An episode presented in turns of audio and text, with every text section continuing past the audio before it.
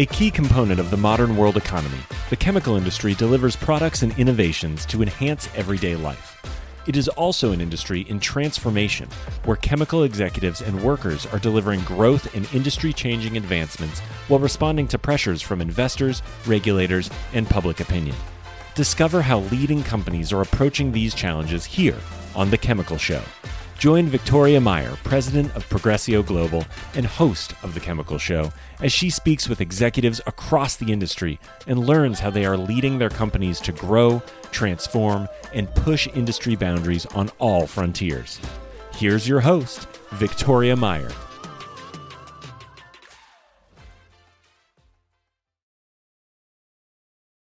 Hi, I'm Victoria Meyer. Welcome to The Chemical Show. Today, I am speaking with Ron Malachuk, who is a partner at JM Search, an executive search firm that does a lot of work in the chemical industry and elsewhere. Ron has been in the executive search area for a very long time, although he did start his career as a chemical engineer, at least studied that way, and then apparently quickly jumped into helping people as opposed to helping chemicals per se. But anyway, we're going to talk about that and more. Ron, welcome to the show. Thank you, Victoria. Wonderful to be here. Yeah, absolutely glad to have you. So let's just start with your origin story. How did you get into the world of chemicals and executive search? So, chemical engineer by schooling and graduated from Illinois Institute of Technology and joined the locomotive business of General Motors out of school.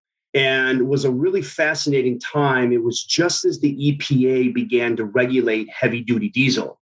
So it required the manufacturing and engineering arms to start looking at regulations and other type of governmental requirements that they hadn't historically. So it was a great time to be around. It was also where I would say the human capital bug was planted inside of me because there was a significant amount that was taking place in terms of the engineering and the manufacturing directly related to emissions compliance and the next generation of engine material. And so, with that, really had a cross functional role right out of school. And that was where I stayed until I ultimately moved into corporate planning and corporate strategy at uh, Exelon. And so during my last few years at uh, Electromotive Diesel, as it was called at the time, completed a master's of science in environmental management and then started my MBA at the University of Chicago, now Chicago Booth. Awesome. That's really interesting. What I think is interesting is that your first two companies weren't really chemical companies. I don't necessarily expect chemical engineers to go into heavy locomotive, et cetera, at GE. But it sounds like there was a good connection from the environmental side of it. That's right. There was a great connection. And it was also around the, I guess you can say, building the plane as we were flying it. I mean, while the locomotive business had been around for decades, it was a time of transformational change. And that change ultimately lent itself to the locomotive business of General Motors getting acquired by a private equity firm. And that was also my first entry point into the world of private equity, more from being a business that was carved out and now was being stood up. And while I didn't have a front row seats, I was able to see the differences in certainly being part of a strategic corporate environment to now being a part of a standalone private equity backed portfolio company. Yeah, I can only imagine the difference between GE and independently own private equity firm. So strikingly different, I would imagine. Strikingly different, but I think it also shined a light that there was a lot of untapped value and there was also a lot of untapped human capital and folks that were excited about the expected future states and in some ways having a bit more degrees of freedom to drive that operational and ultimately that financial performance. So, how did you get into executive search? Because that's where a large part of your career has been. And obviously, it's a part of the corporate universe that you really love and thrive in. Yeah, so like many, did not know much around how to get into executive search or even at that point what the industry had to offer. I was brought into executive search by serendipity and good fortune, was recruited by a recruiter, if you will. And the more I went through the interview process and the more information that I gathered, it just seemed like this fantastic intersection of business strategy and talent strategy. And I've been in and around now executive search for close to 15 years. That's awesome. And today you work a lot with chemicals and private equity. Is that right? That is correct. Within JM Search, about two thirds to 70% of our work, plus or minus, is directly tied to sponsored backed vehicles.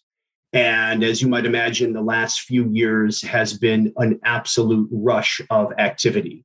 And then within that environment, where, where I focus and where our team focuses is in the process industries. And so for me in particular, that's chemicals, materials, agribusiness, any type of process type manufacturing would fall under our team's purview. Okay. So, what everyone really wants to know is what the heck is going on in the world of job search, recruiting, et cetera. So that's something that people ask me. They're like, oh, you're talking to somebody that knows something about this. What's happening? What can you tell us?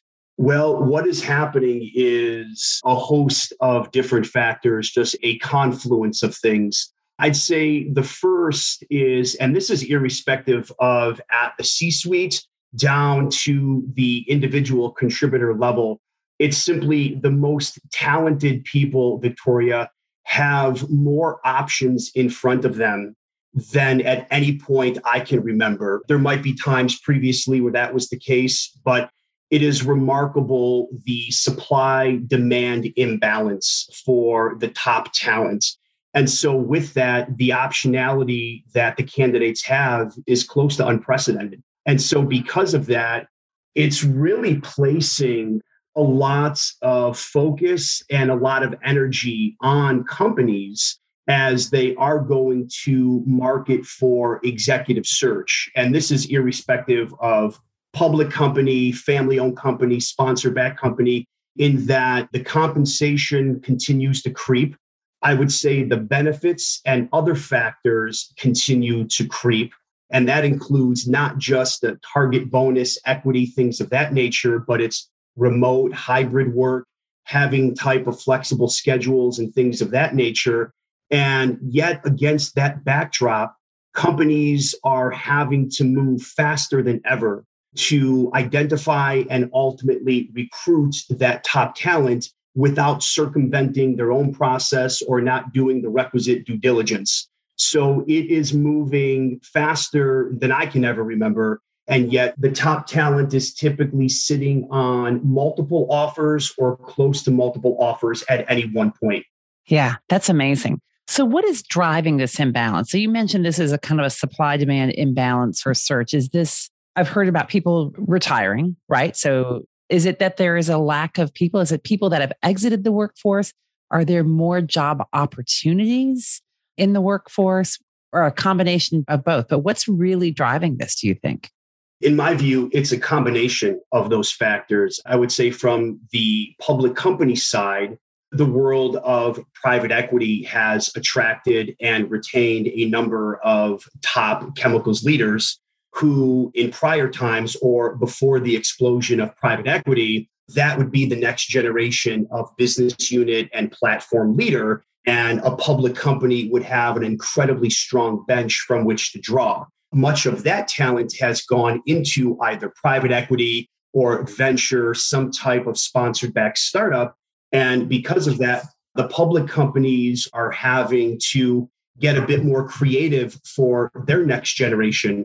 On top of that, you're also seeing the global macro factors that we all read about in terms of artificial intelligence, robotics, connected devices, cybersecurity, data analytics. And so, what that means is these organizations are also looking for skill sets that they may not have had or may not have had in great supply, but yet you can't lose that connectivity to the business. You can't lose that connectivity to what it means to be part of a chemicals manufacturer. So, what we've seen clients do or what we've seen best in class companies do is, is several things.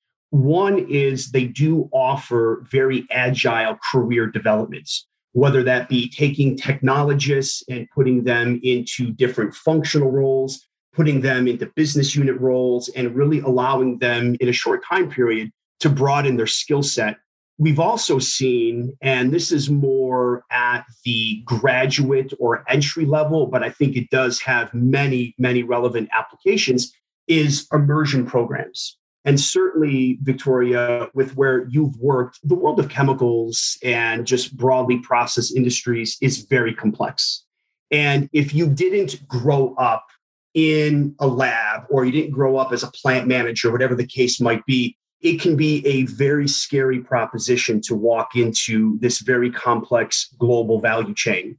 So, what we've seen companies do is they create these immersion programs to really help, whether it be STEM graduates, whether it be graduates who don't have a chemical or chemistry degree, it helps them to get acclimated to understand from a macro perspective, and then it allows the distillation down into micro or functional type of levels.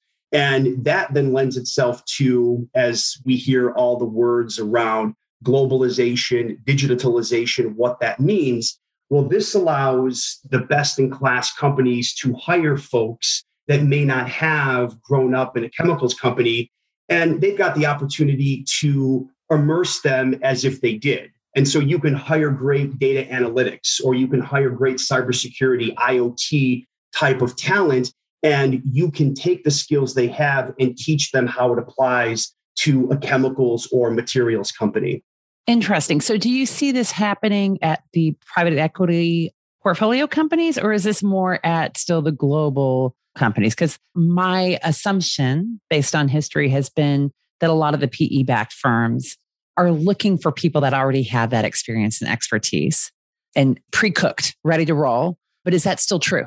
It's still true. And much of it depends on the sponsor itself. If it is a bulge bracket marquee private equity firm who is taking a big swing, a, a big investment, then the most likely exit is going public and that time frame is going to be more compressed but if you're looking at smaller to middle market private equity firms, where their investment thesis and holding timeline might be five, seven, ten years down the road, then there is an opportunity, and certainly you can argue the need to invest in that type of interconnected talent. But, but you're right, the global public companies have certainly been looking at avenues to bring in talent from different disciplines or to extend their reach into the best and brightest STEM graduates, and then distilling that further into the best and brightest diverse STEM graduates, and being able to offer that entry point, that ramp up point very early in their career. Interesting. And I guess in some ways, maybe this is also filling the void that the middle management tier that's getting sucked into private equity it's a way of accelerating to fill the void. Is that what you see?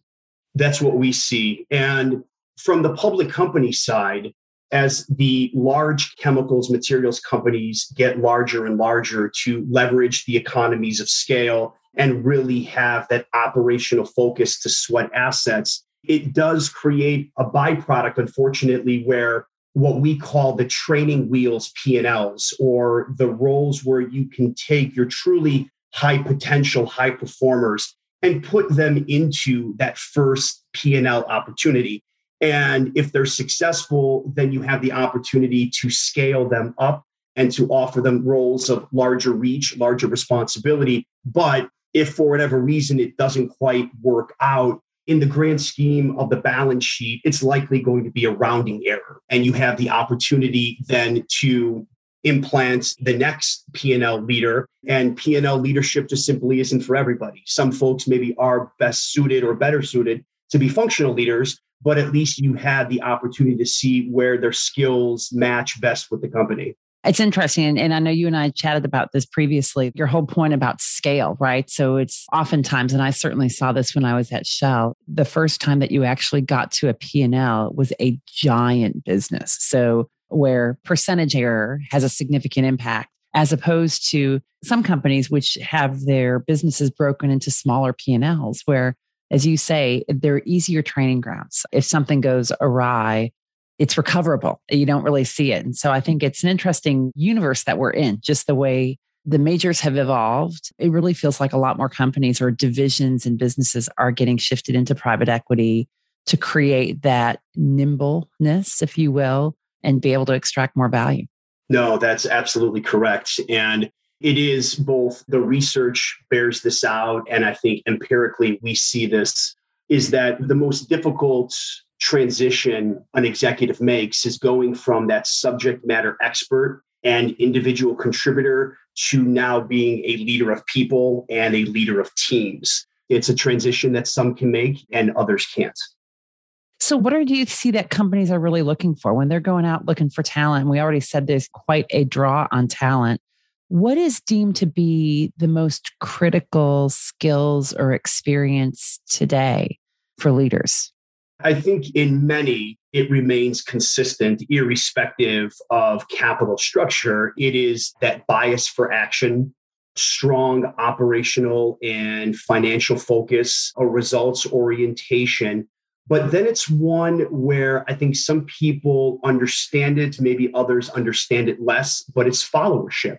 And the followership gets to the early parts of the comments around the best and brightest executives today have unbelievable amount of options and part of what draws that top talent to organizations is their leader or who their boss will be, whether that's the CEO, whether it's a business unit leader, whether it's a functional head. It really gets down to is this an individual who is going to challenge me, who is going to push me, who is going to add tools to my belt that I don't already have, and is going to take some stretch opportunities and maybe half step promote me than I'm ready for, but is going to give me the degrees of freedom and the autonomy to learn on the job and to course correct. Because as you said, if your first move is into a very large global P&L, that can be incredibly overwhelming.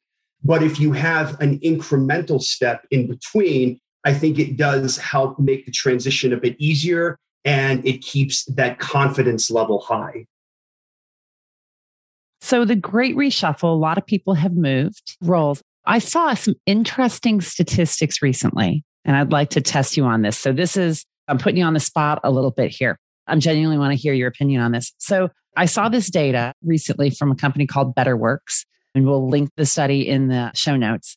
Basically, where about counter offers. So, you know, when somebody's leaving the company, they come, they say, Hey, I'm hitting the road. I'm moving on for a different offer. Now, I think there's different schools of thought on whether counter offers work and whether they should be done, right? So some people would say, when somebody's made up their mind, they've made up their mind and they move on. And others say, well, maybe there's a chance to keep them.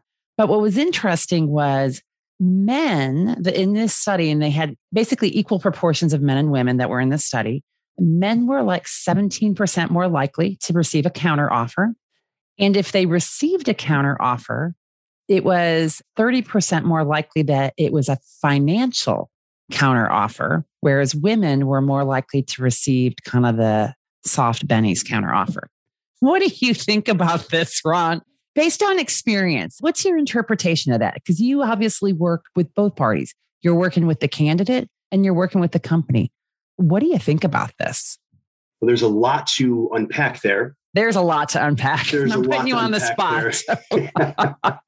Again, the research that we've seen and some of the studies that we've either conducted or we've had access to shows that at the margin, 70% of executives, plus or minus, that accept the counter offer, they ultimately do depart their company within 12 to 18 months. So I think, in one hand, the financial incentive that is offered at the time feels great or might gloss over why he or she was looking outside in the first place.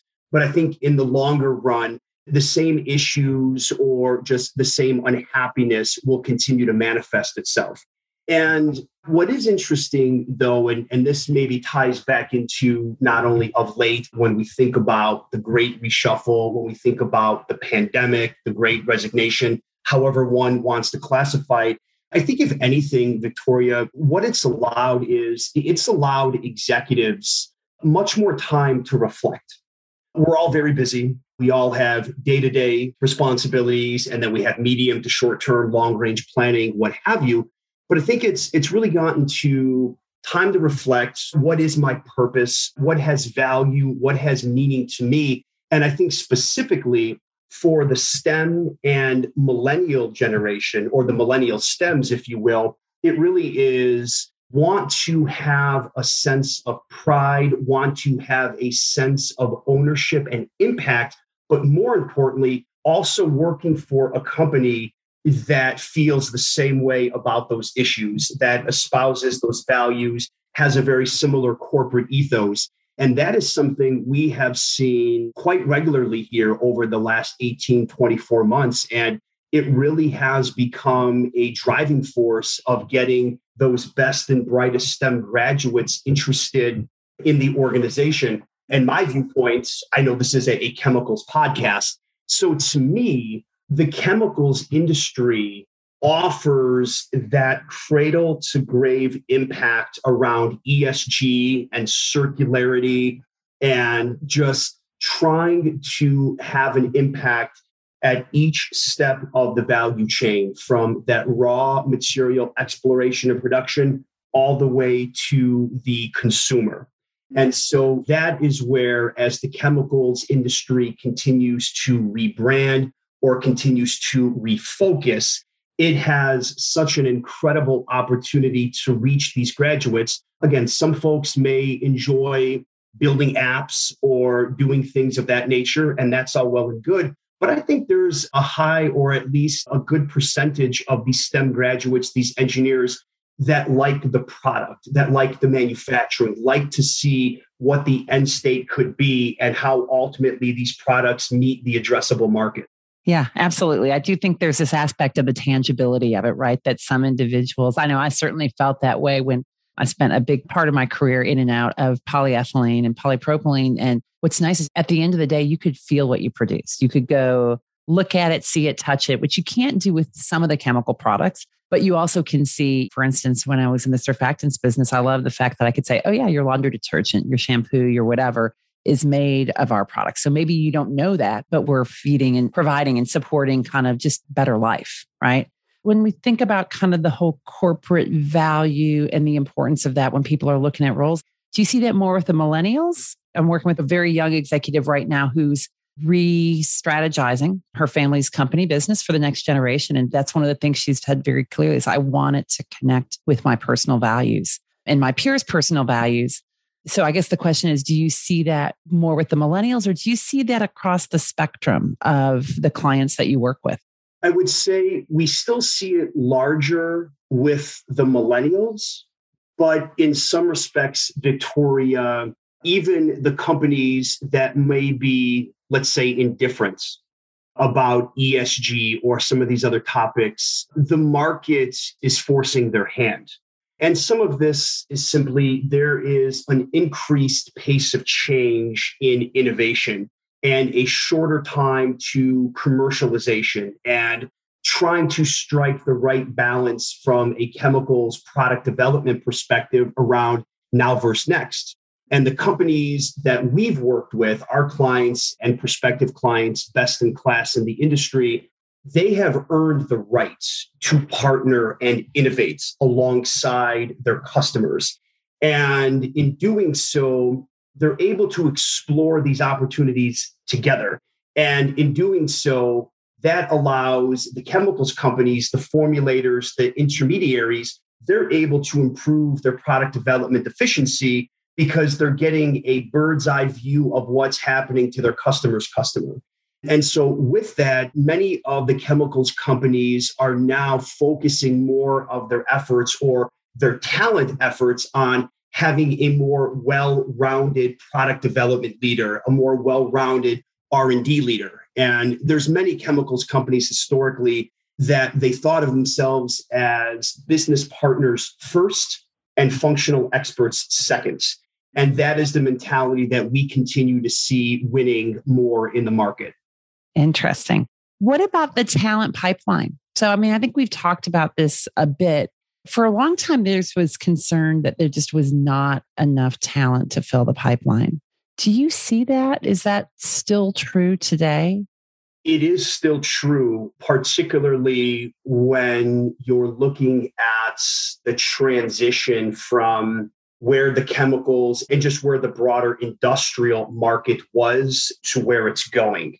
And that is where we continue to see the reskilling of talents and the redeployment of talents, where organizations are getting a bit more creative in their agile talent developments, or maybe said in a different way, it's one thing to recruit the talent, Victoria, and to get them in. It's another thing to retain them. And the best in class chemicals companies that we see have a very robust and in some ways even a fit for purpose tailor made type of talent development roadmap where the roadmap you take for somebody with a phd in chemical engineering might be different than somebody you take with a bachelor's in data analytics. But yet when you're looking at that endpoint you need both of these respective individuals in this hypothetical case to get to a similar point but how you train, how you skill, how you put these executives into various roles to develop them is different.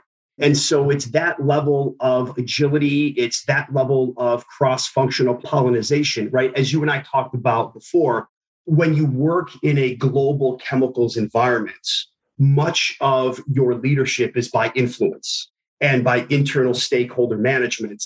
And so the earlier in one's career he or she can learn this and then really see the benefits of having that type of internal stakeholder management, the better they're going to be.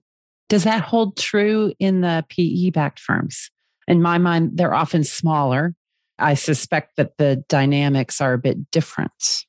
The dynamics are different simply because there is an expiration date to the transaction. And in many cases, the smaller to middle market private equity firms, the carve outs that they are investing or the businesses that they're acquiring from larger strategics tend to be more geographically siloed. While their customers are global and they may have sales distribution offices in key geographies, the manufacturing and the real center of gravity tends to be in a specific geography. All right, Ron. So when individuals are looking to make a change and want to be recruited and want to be one of those individuals that has multiple offers waiting for them, what can they do to be more attractive to employer? It's a great, great question. And I would say there's a few things. The first is have as broad of a product and application experience as the organization allows, because we continue to see that, to use the phrase, that cross pollination into different industries, markets, and applications. When you look at the chemistry and the molecules, there's a lot more similarity than differences. And each respective market or industry vertical may have its own subtleties or idiosyncrasies, but there's a lot more in common than not. And so bringing that broader product and market experience is going to make one more attractive, particularly as you think about the high margin, high growth, high touch industries that do require some immediate credibility. The second would be really identify what are the core strengths and competencies, maybe said simply, what excites you? What gets you out of bed in the morning? And for some folks, it might be that drive to be a CEO. For others, it might be to lead an innovation stage gate process and certainly a host of things in between. But I think it's almost reverse engineering where you'd like to be and then identify, and that goes to having a very robust network. Identify those three to four or five very senior leaders that are either the identified experts in that field, in that product category, in that application category. And if you have a chance to meet them, know them, great. If not, then find mentors who have a similar skill set and are seemingly seen as leaders in their function and just spend time to understand what were the opportunities that really challenged them? What are the roles that really paired them to get to that step? And I think along the way, you also then learn that very valuable step of leading through others and leading through people. Because you do reach the point again in private equity it's going to be a bit more hands-on for the ceo but you're ultimately still the chief growth and the chief culture chief people officer. And so that requires the broader your functional skill sets the more that you're able to understand what the different functions are dealing with what the different business units are dealing with and you can become a problem solver and ultimately you could become a hurdle remover. Makes sense. All right now on the flip side how can companies be more attractive to candidate? Given that it's a seller's market how can companies be more attractive to the candidates that they're trying to get? Again wonderful question. Part of this goes back to our earlier comments where it is having that purpose driven culture and again, for us and for most of the listeners, I would imagine, of this podcast, it's going to be through that chemicals materials lens. And that's where, to me, the chemicals industry does offer a true closed loop recycling, closed loop manufacturing paradigm. And you really do have the opportunity to create that type of self sustaining manufacturing process really leaning in on sustainability and stuff. Absolutely. And part of this is customers are demanding this of the products, or customers have much more than just a passing interest in the history of the energy of the carbon footprint, really understanding the products that they use, the products that are consumed.